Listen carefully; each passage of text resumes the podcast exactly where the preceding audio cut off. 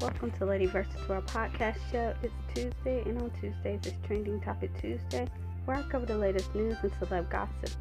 First in trending news, woman injured by shopping cart was awarded $2.7 million after a wheel popped off her shopping cart at the Kroger in Tennessee and injured her knee and had to have surgery on her hip. Louisiana Eye Care Center offers free vision exams to NFL refs. This is all of the Saints fans were furious over a non-call pass interference late in the fourth quarter of Sunday's game. Fans also passed around petition for a rematch. Next in news, Burger King trolls Trump for misspelling hamburger in his tweet.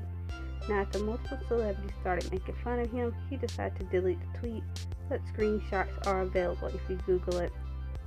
A new website is out. It lets you buy beer for workers affected by the government shutdown. People can now donate money to a beer fund that buys beer for federal employees and contractors. For all those Apple fans out there, good news the company releases stick cases to extend battery life for a price tag of $129.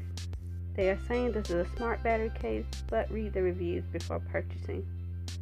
And if you are a Netflix subscriber here in the United States, prices will be going up from 11 to $13 a month pay for original shows and finance debt.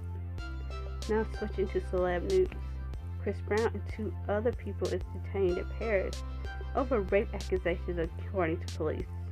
Woman claiming she met Brown and his friends at a club, Le Crystal, before leaving with him to go to a Mandarin hotel. Haven't seen any other updates on this. The story is still in the making. Singer Rihanna, owner of the cosmetic brand Fenty Beauty, is suing her father for using the beauty brand name to profit off of for other business ventures such as starting an entertainment company. And last in news, daytime talk show host Wendy Williams is set to be taking a break from TV due to her health-related issues she is having.